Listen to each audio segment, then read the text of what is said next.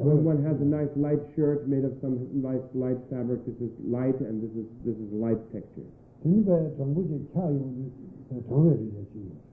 there's a cold kind of texture. Then there's a hot kind of texture. ཁས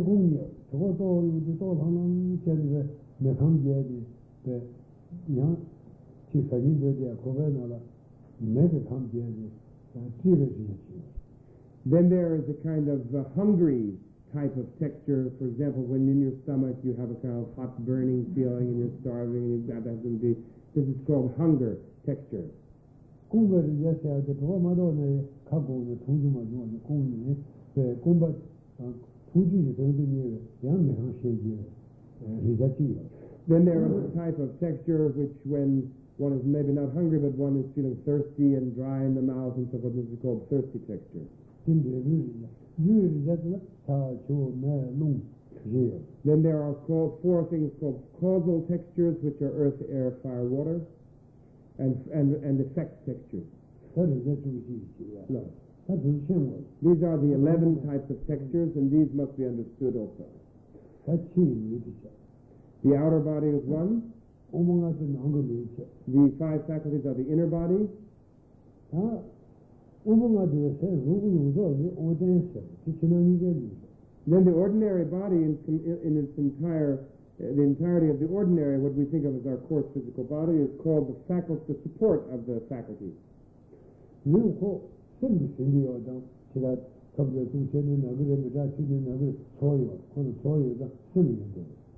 Because one, one sticks a needle in one's knee and it hurts, one knows that there is mind present within this, this whole faculty support, which is the body, and one, that is, those are the feelings which indicate the presence of mind within the body. yene sowa de yume de ni nero ni de ombu ge yuwa ima ma to tenge ma nyu ba ni ga kora ombu ma de ba yi chi nang ge ma de However, the, although the pain is felt here in the body, although it is not, uh, it is the actual knee or the physical part of the, that is that which is the basis of the physical faculty is only the basis of the faculty, of the texture faculty, uh, you do not include the coarse body within the inner body.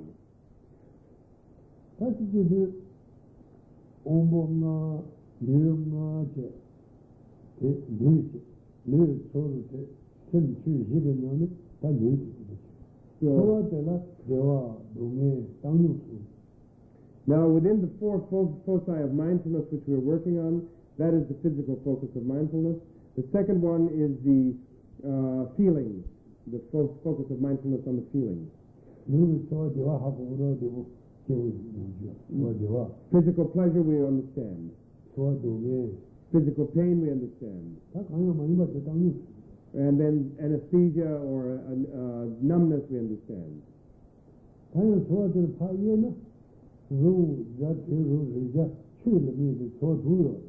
We divide, subdivide this kind of feelings or sensations into six types uh, relating to the six uh, ah, uh six, six types of six types of feeling depending upon the six various six different objects of perception. Dan. That is to say the five sense faculties and the mental faculty, what is called the uh, uh, or manendriya, the faculty of the mind. Kula niga ah, there are not really six uh, different sensations, but these are divided into six because they are sensations that are generated by being by objectifying the uh, different types of perceptions. 오늘 누가 니가 저 두도 당연 송 아, 단 맞아 어 누가 니가 저 두도 당연 송 자라 니가 저 두도 당연 송 네, 엄청 말에 취투 아, 제라 니가 저 두도 당연 송 자라 니가 두도 당연 송 리자라 니가 슈라 니가 두도 당연 송 제 유투라 니가 두도 당 So therefore, we subdivide in our analytic uh, meditation. When we're plumbing, the nature of sensations, we subdivide the total of sensations into 18, which mean pleasant, unpleasant, and numb or neutral uh, sensations based on the six different types of objects, the five sensory and the one mental object. So now we've taken care of the fo- focus of mindfulness on the body and the focus of mindfulness on the sensations or feelings. Now,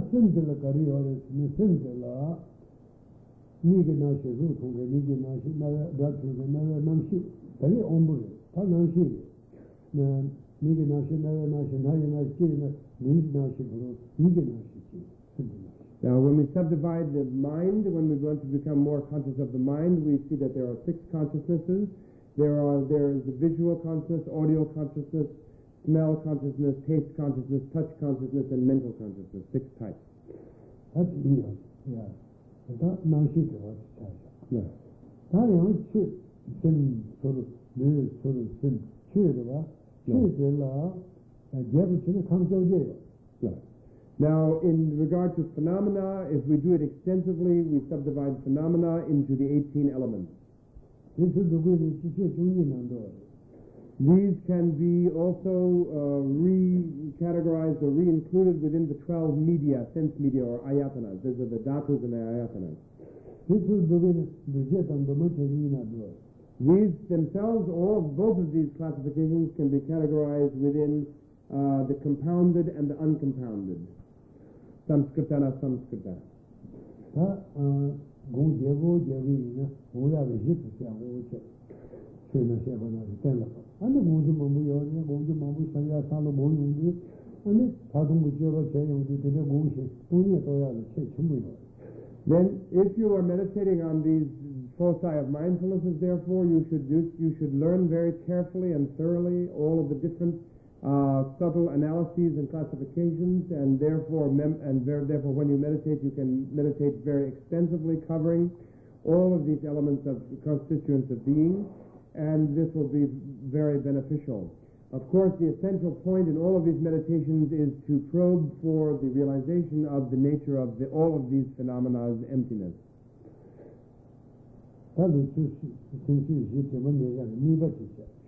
tā mīgā tēlā mēngi gōmbē mīla īwā māmbū tēlā dō tēnī mīsāngwā nāmbā tū mīsāngwā sūrū lā sūgā gō anī tsōwā lā jidū tāngyō sūgā tāmā lā dē tsōwā dō mēngi bā tū gō tēnā tsōwā jidū tāngyō sūgā nā nī tsōwā dēwā ngā rā sō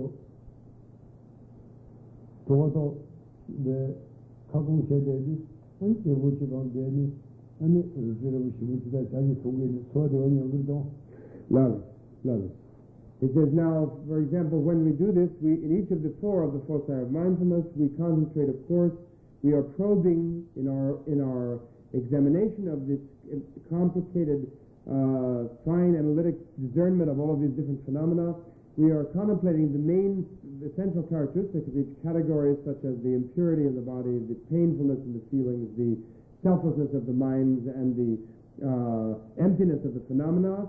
And then, but now, and for example, in regard to the painfulness of the feelings, we all understand that many times we are hungry, thirsty, tired, and so forth.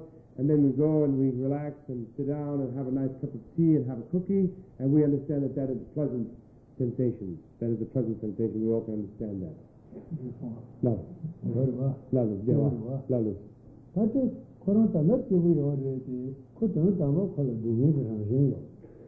That seems to us, therefore, very pleasant and happy. We feel really cozy with it.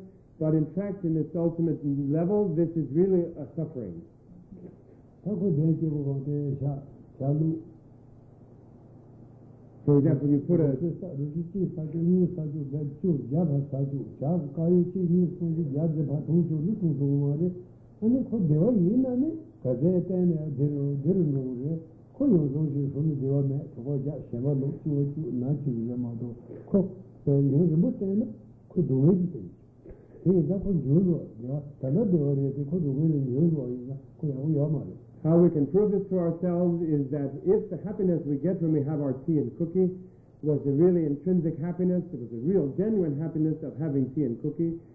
then no matter how many tea and cookies we had, we should continue to have that happiness. And therefore, we should pour ourselves a hundred cups of tea and continue to drink them, and we would each have the same pleasure on every time. We would eat a hundred pounds of cookies, and we have the same pleasure on every time. But since we know that is not the case, we recognize that the ultimate nature of that tea and cookie is not truly happiness.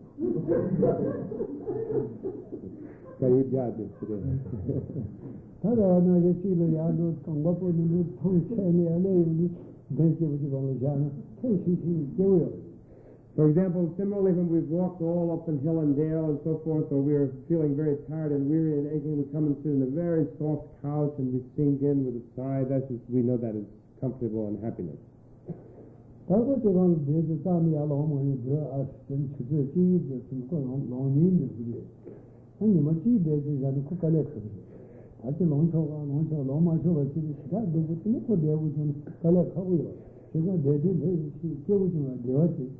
Chū chū chī yī sū kō dō gā yā dē sū Then we can see, though, that there is no intrinsic reality of happiness within that temporary coziness of sitting down on the really soft, cushy couch or on the waterbed or whatever. Because if some horrible person, some uh, some uh, uh, policeman or uh, a guru or something was to come and say, "Don't get up," after one hour you can't, don't move. After two days, don't move. After two weeks, don't move. We would become extremely uncomfortable, extremely miserable, and we'd be in the same comfortable couch. So therefore, we can recognize that that comfortable couch has no intrinsic reality of happiness in it, but its intrinsic reality is suffering.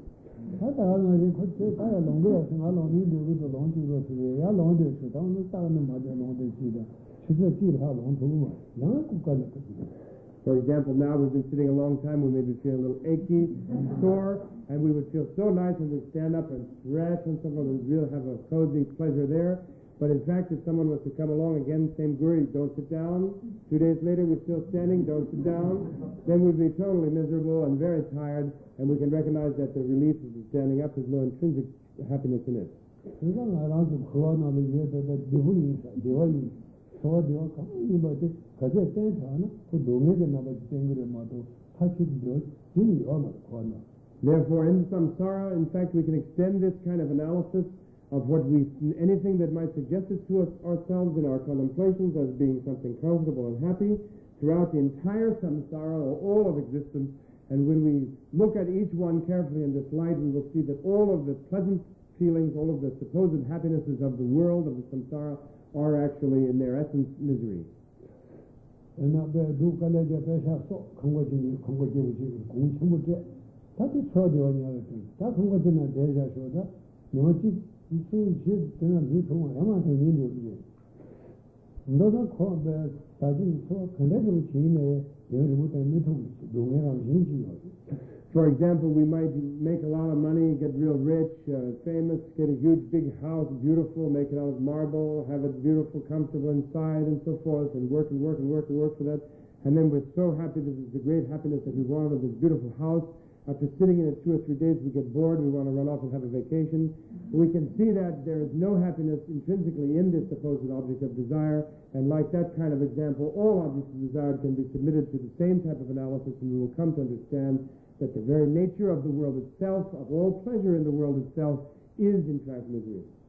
tā tī lē sāng lō tōng lō kō wā lē nā lā jī lē nē rē wā shīng ā tā dō ngē nā ā lā lā dō ngē rē dē wā kāng gā yā dō ngē rē dō gu dō lē kē tō yā gā dē wā chī kō wā lē dō ngē jī rāng shē rē sāng bā rē wā sāng lō kō lē ngē jī wā chī lē tā wā tō lē yōng rē Then it is through, only through that type of analysis of the entire world and universe and all of the things in it that we have as goals of which we wish to reach within the world, by continually developing this kind of analytic insight into the true nature of all those objects, we come to realize and it comes to impress upon us with emotional force, oh, all of the things in the world, really they are not, they are illusory, they are, all the happiness of the world, they are ephemeral, oh, Allah, as he said, or alas, everything in the world is nothing but suffering, and from this kind of consideration is generated with a great intensity the true, what is called transcendent renunciation, uh, the wish, niryata in, in, in Pali, niryana, the wish to really get out of the world and achieve, the, out of the samsara and achieve the liberation of nirvana. And this is how that genuine and transcending motivation is generated.